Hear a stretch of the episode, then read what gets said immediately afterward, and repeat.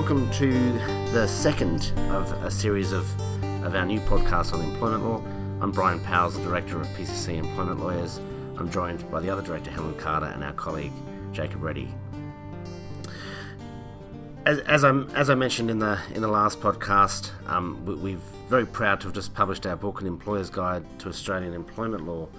Um, this podcast series is, is meant to really supplement some of the issues in that book and, and allows us to go into a little bit more detail and discussion for those that are interested. Um, if you do want to uh, get a copy of the book, you can visit our website um, where it's available or, or, give us a call. Um, this this week we are going to look at the issue of um, genuine redundancy in the unfair dismissal jurisdiction. Um, in other words, what are the circumstances where avoid a, an application for unfair dismissal can be can be avoided on the grounds that an employee was actually genuinely made redundant. I'm going to hand over to Helen to sort of talk about the, the scope of what we're going to discuss.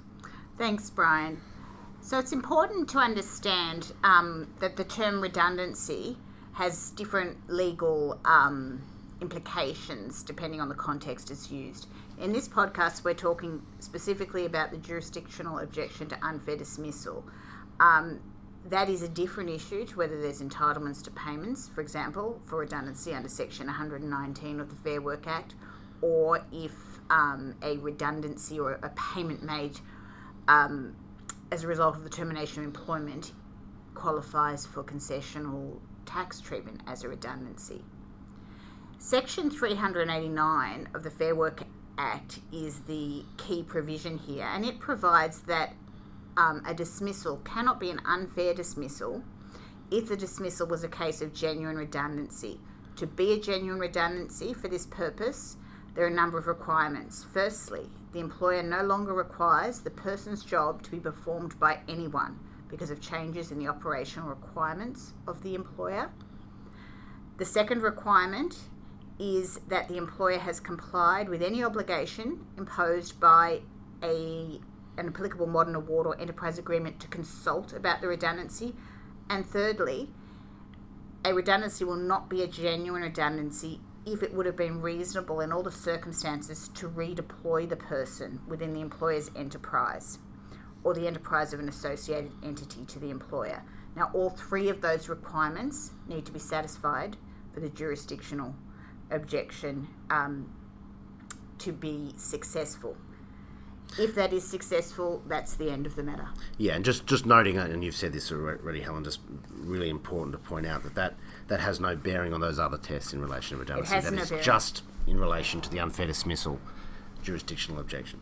So you could have a redundancy, for example, that is perfectly genuine for tax purposes, but is not um, because of, say, of lack of consultation, is not a defence to an unfair dismissal claim or is not a, a ju- jurisdictional objection to an unfair dismissal application.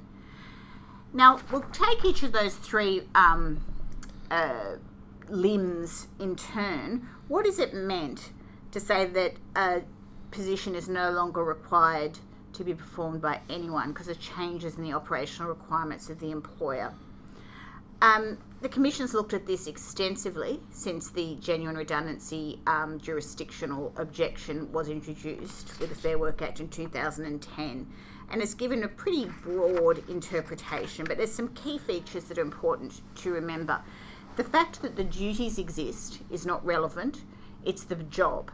So duties can and often are, in a genuine redundancy, split amongst other employees of the organisation. It's one of the commonest things we see when um, employees claim they've been unfairly dismissed and there is a, a, jurisdictional objection. They say, but such and such is doing my parts of my job, such and such is doing parts of it, it still exists. That's not the test. A genuine redundancy can also involve um, a reduction in the overall number of people doing a job. There may be seven people in an enterprise doing a particular job and it's reduced to five. That can still be a genuine redundancy. Importantly, um, it doesn't prevent the jurisdictional objection being successful because um, the employer or the employee or the Fair Work Commission may not agree with who was selected for redundancy. that that's not relevant. It is the employer's choice to decide in making the operational decision which, say, of the seven employees, employment is terminated.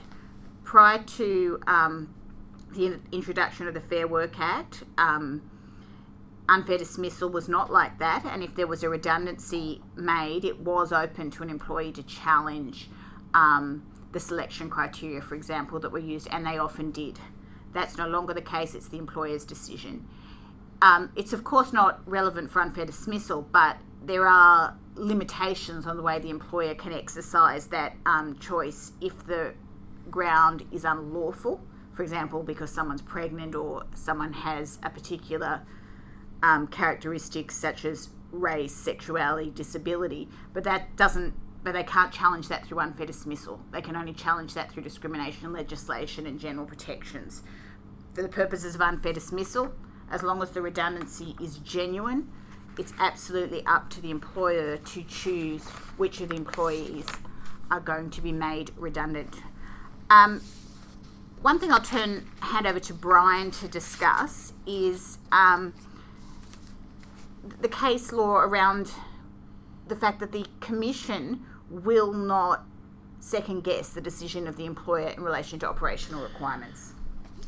Yeah, and, and, and I think it's a um, j- just a broader point too, just to, to, follow on from, from those comments that you're making, Helen, in the sense that I think often the, the, the very first question in, in these situations that needs to be asked is is the termination of employment related to the person's role or is the termination of employment related to the person? And if if the answer is the latter, then really the redundancy is, is not is not ever going to be genuine. It really needs to be about the role. Having said that, as Helen's just noted, the, the actual decision, the, the, the operational decision itself, is not going to be the merits of that decision is not part of the assessment. Um, you know, the commission recognises that when it comes to the way that a business is operated, that is really a matter for the business. It's it's only in circumstances where the, the redundancy is created as a as a sort of as a way of removing someone because of that person as opposed to the role that, that really the employer is going to fall into into dangers here. As as Helen noted as well, that the fact that the duties still exist is not an issue, and, and I've seen an analogy somewhere in case law that that's really a bundle of duties, like a bundle of sticks. A, a, a position is a, a role itself is is the way in which duties are bundled together. And and if the if the employer genuinely wants to change the way those duties are bundled together, then then that's a genuine operation requirement. Now, there's a couple of cases, you know, one of which I think is quite interesting. That is uh, Mr. Brian Bourdieu um, and Eurolinks Proprietary Limited, which is a very recent case in the in the Fair Work Commission from, from last week, the eighth of July. Um, and that uh, that was a a finding from from Deputy President Boyce that employer efficiency issues didn't didn't necessarily make a, a redundancy non-genuine. The, the fact that um, that the employee claimed that there was actually no need to make his his job redundant um, in itself is not enough to show that the redundancy wasn't genuine. It's really about the employer's intentions um, about whether they genuinely wished for the um, operational reasons to occur, and, and the Commission won't inquire beyond the genuineness of, the, of that operational decision. And, and it's similar in the sense, um, an, another case that is uh, Mr. Jason Deeney, Mr. Richard Park, and Mr. Chris Hughes, Mr. Dennis Seifert, um, against Patrick Projects Proprietary Limited, also this year, but from March where a number of employees were were changed to um, casual employment, and that in itself didn't didn't create a situation where the redundancies were non-genuine because the actual fact that the employer wanted to employ less full-time people and wanted to employ more casual people that is a genuine operational change. Um, it, it, wasn't motivated by anything in relation to the employee's capacity or conduct. It was merely motivated by operational changes, and the commission won't say, "Okay, was that the right operational change to do? Was it was it the right or the wrong operational change?" The, the commission really doesn't have jurisdiction to assess the merits of that decision at all. Um, so really, it's a question of what motivated the, the, the redundancy? Was, was it a genuine operational reason? Even an inefficient or or, or um, a poor operational decision is still an operational decision. It could be a bad decision. You could have uh, an employer.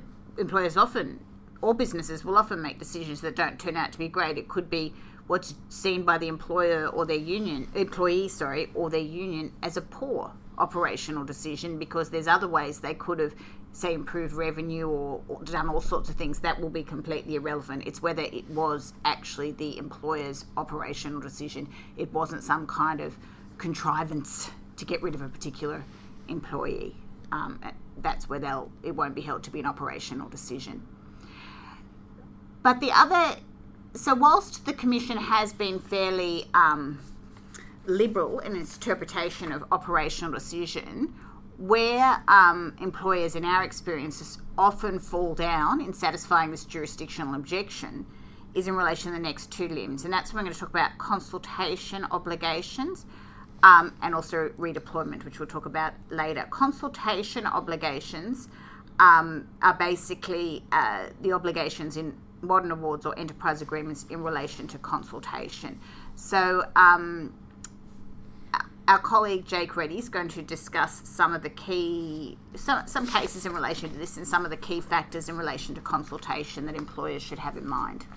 Thanks, Helen. Um, yeah, I think as, as you've said and as you mentioned earlier, um, the, one of the key points here is that this obligation will arise only for those employees that are covered by um, a modern award or an enterprise agreement. Um, so uh, we sort of won't sort of delve into now um, award coverage and, and, and all that sort of stuff because that's um, quite lengthy. Um, but that would, would need to be a consideration sort of at the time of the redundancy um, by an employer. Um, so commonly the, the consultation obligations that arise um, require that after um, there's been a, a, definite decision by the employer for major workplace change that they discuss the change, the nature of the change, the effects of the change um, with the employees that are likely to be affected. So that's sort of after the, the, the step one, where there's that operational um, change. Uh, after that, there needs to be the consultation. So this step two. Um, and there, has been some recent cases on this that are um, sort of quite interesting um, and, and a good sort of uh, discussion point for employers to sort of consider what exactly is required for the um, the consult- consultation step. Can I make a comment there too? Uh, just something that's commonly misunderstood is that the consultation needs to occur after a definite decision is made, but prior to any termination of employment. And that's a that's a funny that's a little gap that I think is commonly misunderstood.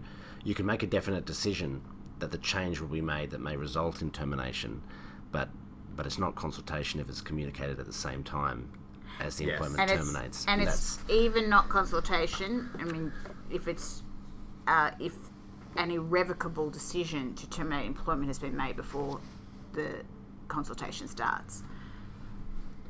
Yeah, so I mean, thanks for that, Brian. That's probably a good segue into um, one of the, the, the cases that I've got here to discuss um, Who and ACY Capital Proprietary Limited. Um, and that was a, a, 2019 case in the Fair Work Commission. Um, so in this case, there was a, a business acquisition um, in early September of 2018, um, and the employee in question who um, ultimately made the unfair dismissal application, she was uh, on leave at the time, um, and this was a sort of particularly brutal dismissal in a way because Miss Who came back from leave after the, the merger and business acquisition and found someone sitting at her desk. She'd had all, all her um, belongings moved off the desk and put elsewhere in the office. Um, and, and no one would answer her when she was saying, Well, where am I sitting? Where am I going? Um, and that was until her boss came in at, at about 10 o'clock and basically told her on the spot that she was being made redundant. Um, so, I mean, it would sort of seem from that, and after discussing what's required for the consultation obligations, that you know most people would probably say, "Geez, it doesn't They've- seem like there's been any consultation. They've, they've missed the consultation there. Yeah, she's Yeah. turned up to work. Um, but but interestingly, um, they opted to go straight to hearing. They they missed the um, or decided to, to not bother with um, the conciliation, which is sort of the, the, the common first step in, in these sorts of dismissals. Um, and at the at the hearing, um, the employer's solicitor um, referred to one of the clauses in the modern award regarding consultation, which says that um, confidential information um, did not need to be disclosed during consultation if it was contrary to the employer's interests. Um, so they argued this because they said that the, the business acquisition was highly sensitive, and so they didn't want to discuss, you know, put anyone on notice outside of, of sort of those in the know that this acquisition was occurring until after it had occurred. Um, and after the acquisition had occurred, um, the employee, Miss Who, was was overseas at the time. So um, the employer basically said, "Well, we couldn't consult because she was overseas." Um, probably not unsurprisingly, the commissioner wasn't having any of that, um, and had said that the employer had fundamentally misunderstood the preclusion there regarding confidential information. Um, whilst it might have been reasonable not to disclose any details of the business acquisition um, prior to it occurring, and it occurred um, in early September, um, there still was the obligation to consult after that acquisition occurred. Um, and, and even though the, the employee in question was overseas, um, you know, the, the commissioner found that the consultation should have occurred when the employee came back. Um, and I think he even described it as, as a callous act, um, was sort of his exact wording regarding the sort of particularly cruel way that the employee found out that she didn't have a job anymore. I, I agree with that. Is that you know, there's really, I mean, a lot of these things spring from sort of common decency, don't they? It's, yeah, uh, yeah. I, I think that's probably it, it, and Helen, I know that you've mentioned this a number of times, um, sort of before that that, that obligation is. Um, whilst it can be sort of quite formalistic in a way, um, the underlying sort of principle is is common decency towards someone that ultimately is losing their job, and that that's that's what's required. And in terms of, I, I think that case also really highlights the distinction that Brian um, referred to earlier, which is there's a difference between what's confidential and the actual definite decision to make operational change, and then consulting after that's occurred. Yeah. And yes, it may have been confidential and no consultation was required prior to the merger, but once the merger occurred, sitting down with someone and talking in a human being to human being way was required. You know, I, I mean, I've got a question for both of you though too. That, that obviously in that, in that situation where the the details of a consultation may be confidential, there, there's that, that difficulty. But there's another um, there's another situation relating to confidential information where you have you know any termination of employment can trigger some concerns around the confidentiality of information or restraint of trade, etc. I mean, is there to what extent can you consult and and still you still may need to stand somebody down or, or suspend them from the from the IT systems and these sorts of things. But I mean, Helen, what's your view of that situation where you've got concerns about, you know, somebody, you know, d- doing the wrong thing on termination? I think it's two different issues there. There's the person doing concerns about someone doing the wrong thing on the IT equipment, and that can be a, a, a, a reason at times, a reason to justify, say, standing them down between the two. What I see is in confidentiality here, um, in this clause, is real business confidentiality, matter that will never have to be disclosed in this process. But I also think that if you truly understand what consultation is about, and that's about the impact on the employee of the decision, it's rare that the confidentiality will genuinely be there. It mm. might apply in relation to the employee that turns around and says, gee, why isn't Joe Bloggs being made uh, redundant rather than me? You must say, I'm not getting into other employees because that's confidential. Um, it might be um, uh, that there's some aspects that stop you from being able to fully explain the decision to the employee. Um, for example, if the if the business was about to you know facing possible bankruptcy, if it didn't do this and you didn't want to go into the full details of that, but um, if the focus is really on the impact on the employee, as well as giving a broad brush explanation for why the decision's been made, I don't think the confidentiality is an issue as nearly as much as some employers think it is. Because let's not forget, this is after a definite decision has been made to bring in that operational change. Yeah, and I guess that's where I, mean, I understand the distinction between those two, you know, confidentiality concerns. But just in relation to you saying that irrevocable decision um, can't be made prior to the consultation, whereas sometimes, you know, obviously, you know, some employers are, are going to want to protect you know, take measures such as, you know, if you take somebody's swipe card and their keys and and and remove access from the from the computer system while you're in the process of consultation, is there a danger that that ultimately then becomes the communication of irrevocable decisions? There, there is a danger, but I think that that danger can be um, uh, managed by making it absolutely clear that you're exploring options. Yeah. I think when you're doing, if you find it necessary to do such things as cut a person, uh, and it may be in some cases, um, to cut someone off from the IT system and put them on leave while it's occurring, you then will have to make sure that you double your efforts to consult genuinely with them, talk to them about redeployment options. Absolutely do every, you know absolutely everything in your power to show genuine consultation for them and to show that you haven't made an irrevocable decision.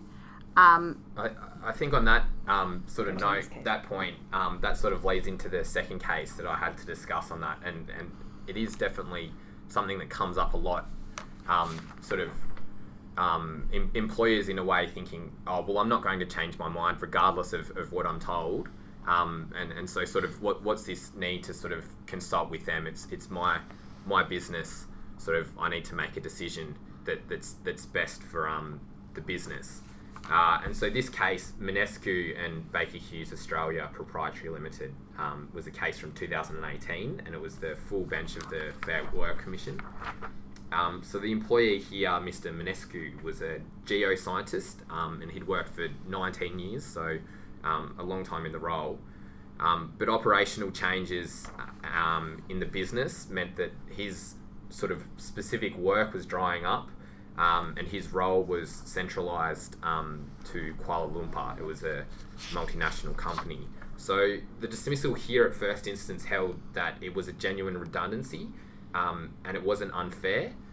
However, Mr. Minescu appealed that, um, and the appeal turned on consideration of another clause um, in the modern award um, regarding consultation where the employer has to give in writing all relevant information about changes, including their nature, their expected effect on employees, and any other matters likely to affect employees.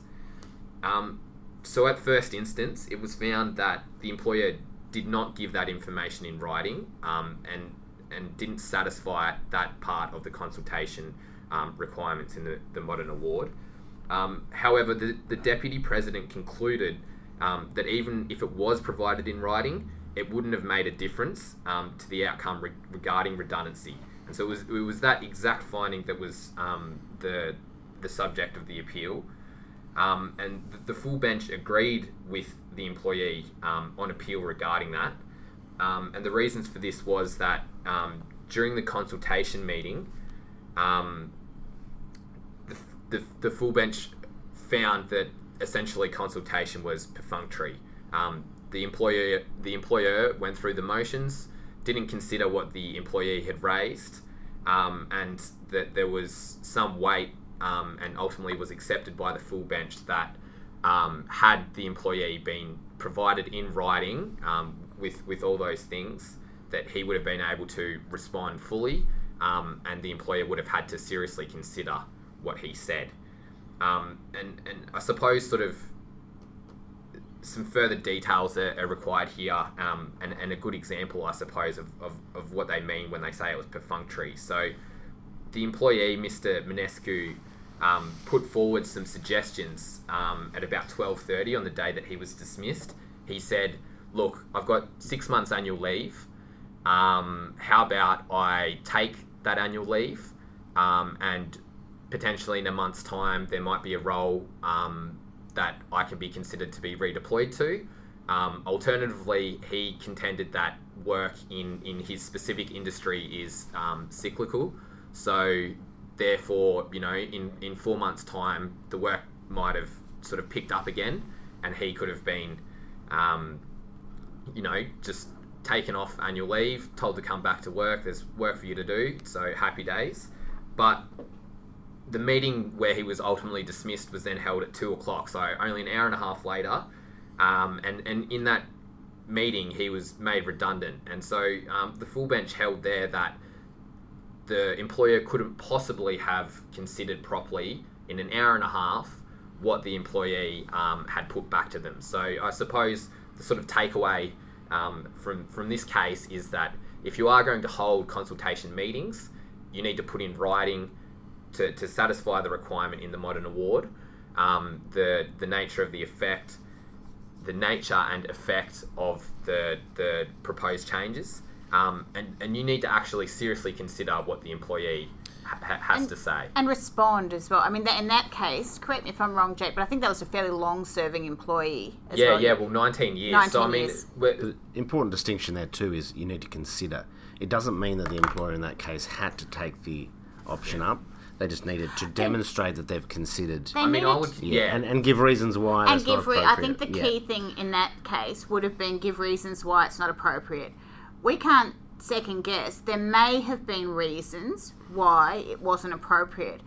Um, I mean, what do you think about uh, fr- fr- from the suggestion that he would go on leave until sort of a, a a role came up? I think what, what you said earlier, Brian, about whether it's about the role or whether it's, about, the person. It's got the look about it, doesn't it? that Yeah, they- I, they I didn't think want there, if Yeah. it was if it was about the role and, and you had a, a, a hardworking sort of well well liked employee, you you would be sort of bending over backwards potentially to find that way find a way to keep them on Well, board, and that seems like a pretty reasonable It's a 19 year employee. If it had nothing to do with the person, and look, there could be reasons. I don't know. They've one got to reason, set those reasons They've out. got to set them out. One if they reason, want to rely on them, uh, you know, that's the thing. one But- reason that I could think immediately, this probably wasn't the case, but if there could be a reason where you wouldn't do that, and that could be that the organisation is generally downsizing.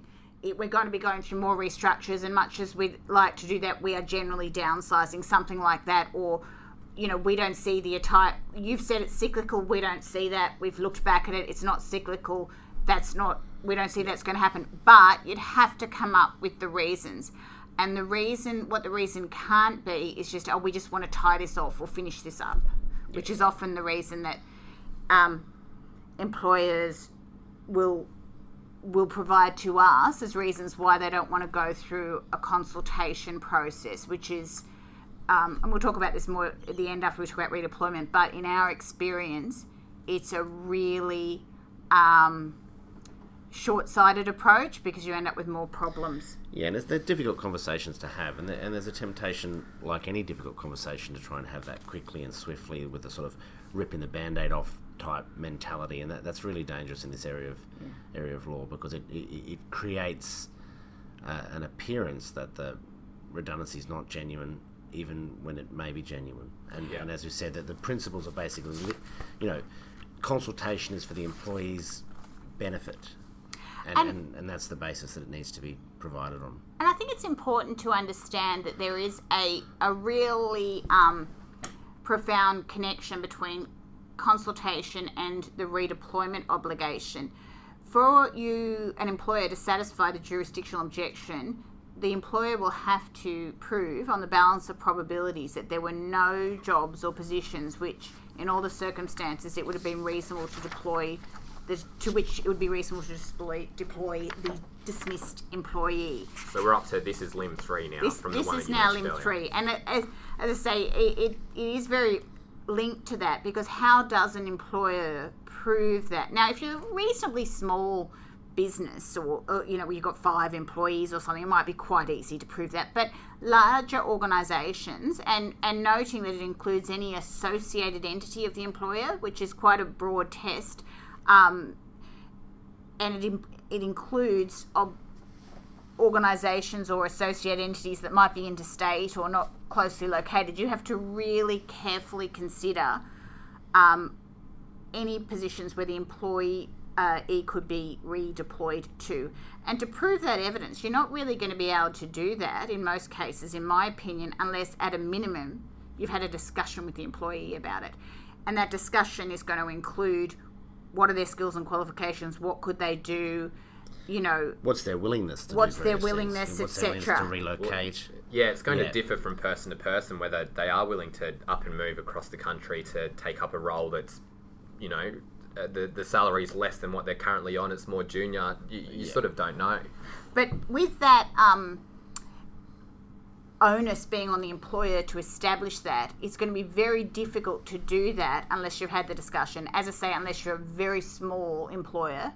Um, otherwise, you're going to have to look at um, what vacancies are coming up in the next couple of weeks, what are the positions, when are we advertising, etc., and have that discussion with the employee. Yeah, and also don't don't presume ever that someone won't won't be willing to do to redeployment. It's, it's, useful in discharging that onus. If there is, you know, if you're located in Melbourne, there's, there's a re, there's a job in Sydney, make the offer, even if you think that for, whatever reason, whatever you know about the employee, they might not take it. Making the offer, exploring those possibilities goes a long way towards discharging the onus that those those were the reason, the only reasonable options available, and they weren't taken. Um, giving an opportunity, giving an employee an opportunity to apply for a position, along with other outside candidates, is not enough to discharge that onus. A redundant employee, if if you are going to want to rely upon the jurisdictional objection to unfair dismissal, needs to be given any available position which is considered reasonable. Um, so the, your classic kind of spill and fill scenario where a, a lot of people lose jobs and, and then they're advertised publicly and the rest of it, you, you, you just that's not going to be. You're not going to avoid an unfair dismissal application if it's brought. you might avoid it if it's just if it's a spill and fill that's only open to those within the organisation. Yeah, Say and that's a there's ten people, and instead of just the employer deciding we're going down to five, and instead the employer just picking the five, they decide to go through an interview process to the five. You could still avoid it because it's your choice how you do it. But if you open it up to merit candidates, outside, you're gone. And the Yeah. case law is very clear on that. That's not what it's about because, again, that has the flavour that you're not fully happy with the people you have and you're looking Yeah. to refresh, in inverted commas, the workforce without going through the process of performance management. Yeah, that's right. And and because you, you're bringing in considerations of, of merit or, or capacity and conduct. And, and in that situation, it's, it, it then you know, it's very dangerous. You're not And, and the only, as we discussed earlier, the only slither of, of ability to bring in merit-based considerations in this whole process, the only one the o- for an employer is if you've got a pool and you're going to a smaller pool Yeah. and you're not opening it up to the outside, and that's the only one. If merit or the individual characteristics of the employee come up at all, otherwise you're in a bit of a difficult situation. Now, it's also just noting that, that you know, a, a point to be made about thi- this is just the jurisdictional objection. So, for instance, if a, if an employer has failed to consult um, and and they can't rely upon a jurisdictional objection, it, it doesn't mean that the commission will assess whether it's a genuine redundancy for the purposes of, of the jurisdictional objection. But if it, if it goes through and is based on merits, and the redundancy was was not a sham, it still was the reason for the the, the dismissal was a um a, redundancy, a, a genuine operational reasons, and the, and the only flaw has been the consultation, then that's going to be reflected in um, in the compensation awarded. So, you know, the, the unfair dismissal compensation is subject to, to the a thing called the, the formula, which is which is all about fundamentally assessing how long the employer employee would have continued in the role um, and offer compensation on that basis. So, i- in a situation where in the in the Fair Work Commission has decided that you know all the other aspects of Section 389 have been met apart from the consultation, then it's the likely result is going to be that an employee is compensated for the period of time it would have taken to consult properly, um, and that's uh, and that's really only going to be a question of a week or two weeks. So it's not it's not the end of the world in that point of view. But having said that, if if the commission is of the view that the redundancy has been used as a, as a sham or a farce to you know get rid of somebody um, and avoid unfair dismissal, then they're likely to extend that anticipated period of employment quite far into the future in a, in a way of, of, of providing more generous compensation. So it's certainly, and it and it's it's one of the things you hear a lot that, that somehow, you know, relying on redundancy rather than performance management is a sort of a kinder, you know, or, or less difficult way of, of, of dealing with with underperforming employees, and there's some serious legal risk in it taking that approach. It's a so looking in summary. I think some of the key takeaways for an employer is to remember that this um, jurisdictional objection is really only going to be available for circumstances where it's a genuine operational need to um, uh, to make changes. If there is any performance flavour, as Brian's noted, you, there really are other easier ways in our experience and cheaper ways because you don't have to pay the redundancy Yeah. payment that is Well, often especially for false. the uh, the 19 year employee in that matter that I mentioned earlier, that'd be quite significant. quite significant. Um, you, as an employer, even when it's completely genuine, you're going to be most at risk if it's only one position being made redundant, particularly for a reasonably sized employer. Um, that's just a matter of practicality. When there's only one position being made redundant and you're a reasonable sized employer, it often creates, um, whether genuine or not, concerns about whether it's a genuine uh, redundancy. So if you have one of those situations where it's just one person, very careful adherence to process is recommended. It's going to take some time, the absolute minimum a week, um, more likely two weeks.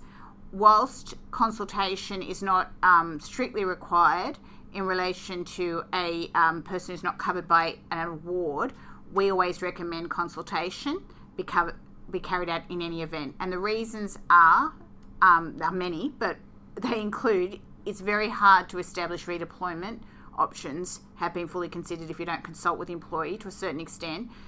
Secondly, um, we find that you're much less likely to have a claim if you do it properly with a redundancy. As painful as it is to sit down and listen to someone talk after they've been made redundant, it is the most important thing you can do to limit the chances of there being a claim. Yeah, there's some you know formalities there as well. Is it f- first of all consultation must be done in person, but consultation as well for the purposes of this. If you if you're wanting to rely upon this, then um, you, you really need to document the consultation by, by way of you know consultation letters. If you have meetings, have um, file notes of those meetings.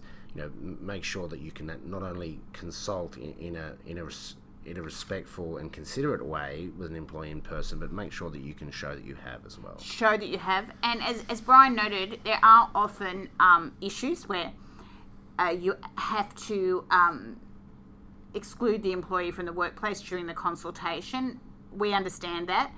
Um, but that's not a reason not to do the consultation. Whilst it can be not ideal or can put an extra barrier on proving genuine um, that you hadn't made a pre-decision if you put somebody on special leave, it is not fatal.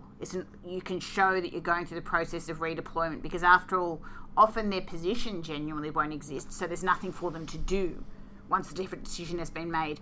But that's different to terminating their employment, and you can take a couple of weeks when you just work through that, look for other positions, keep in touch with them, and that will put you in so much of a better position if you end up in the commission. Um, I'd also like to touch on again on this confidential um, confidentiality issue. Um, employers are always saying to us, but it's all confidential. It won't all be confidential. There will be stuff you can talk about. At the very least, there will be, um, you'll be able to set out in writing what actual payments be made in the event the person's redundant. You'll be able to set out that the position no longer exists. You'll be able to set out that it was due to operational changes. Um, you'll be able to set out what process you have taken in relation to looking to see whether there are other positions for the person. So don't fall into the trap of thinking just because there's a confidential element to the um, redundancy, which there always is, that you can't say anything. Um, I know it probably sounds a bit overwhelming in relation to the redundancy process, but it really isn't that difficult as long as you're prepared to take some time. And as I say, say two weeks for a redundancy process from beginning to end. Whilst it may seem time consuming, I can assure you from many of our clients who spent time with us in the commission, is a lot less painful, I would say. Yep. Yeah, absolutely.